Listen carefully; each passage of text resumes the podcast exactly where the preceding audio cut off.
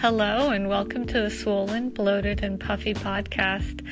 I'm your host, Kathleen Lisson. I'm a certified lymphedema therapist and board certified massage therapist practicing in San Diego, California. And this podcast um, expands upon the topics that I cover in my book, Swollen, Bloated, and Puffy. Um, the first half is tips on how to reduce swelling in the face and body for my plastic surgery and lymphedema clients. And I also talk about in the second half of the book um, so some holistic ways to um, balance our immune system. So today I want to um, talk about things that I cover in the first half of the book, which is really, um, for me, reducing swelling in the face and body. Though I actually put this information originally in the second half of the book um, because it's about sleep, and sleep does also help with our immune system. Um, lack of sleep definitely impacts our immune system negatively.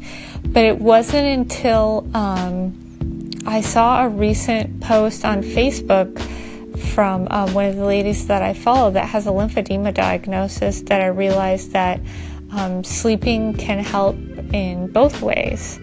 Um, and it was because she mentioned that she hadn't got a good night's sleep and that she was feeling swollen everywhere. And she had a diagnosis of lymphedema so, um, having swelling throughout her body and um, especially in the limb which has the lymphedema issue um, is an ongoing problem for her. So, that really um, it opened my eyes to that because I know for a fact, but maybe I just hadn't paid attention, that every time that I don't get that seven and a half to eight hours of sleep that I need at night, I will wake up and I will be swollen. Um, and the place where I catch most of my swelling is right along the eye in the eyelid area and above my eye. And I'll just be kind of like, I'll be puffy um, and I'll be able to see that I you know, I didn't get the right amount of sleep that my body needs, and that the result is, you know, I'm crabby and I'm irritated and I'm not nice to be around, um, and I'm tired, but also it's in my body and not just my personality. My body is actually affected by the lack of sleep as well because, um, you know, my face is swollen, my eyes are swollen. So I think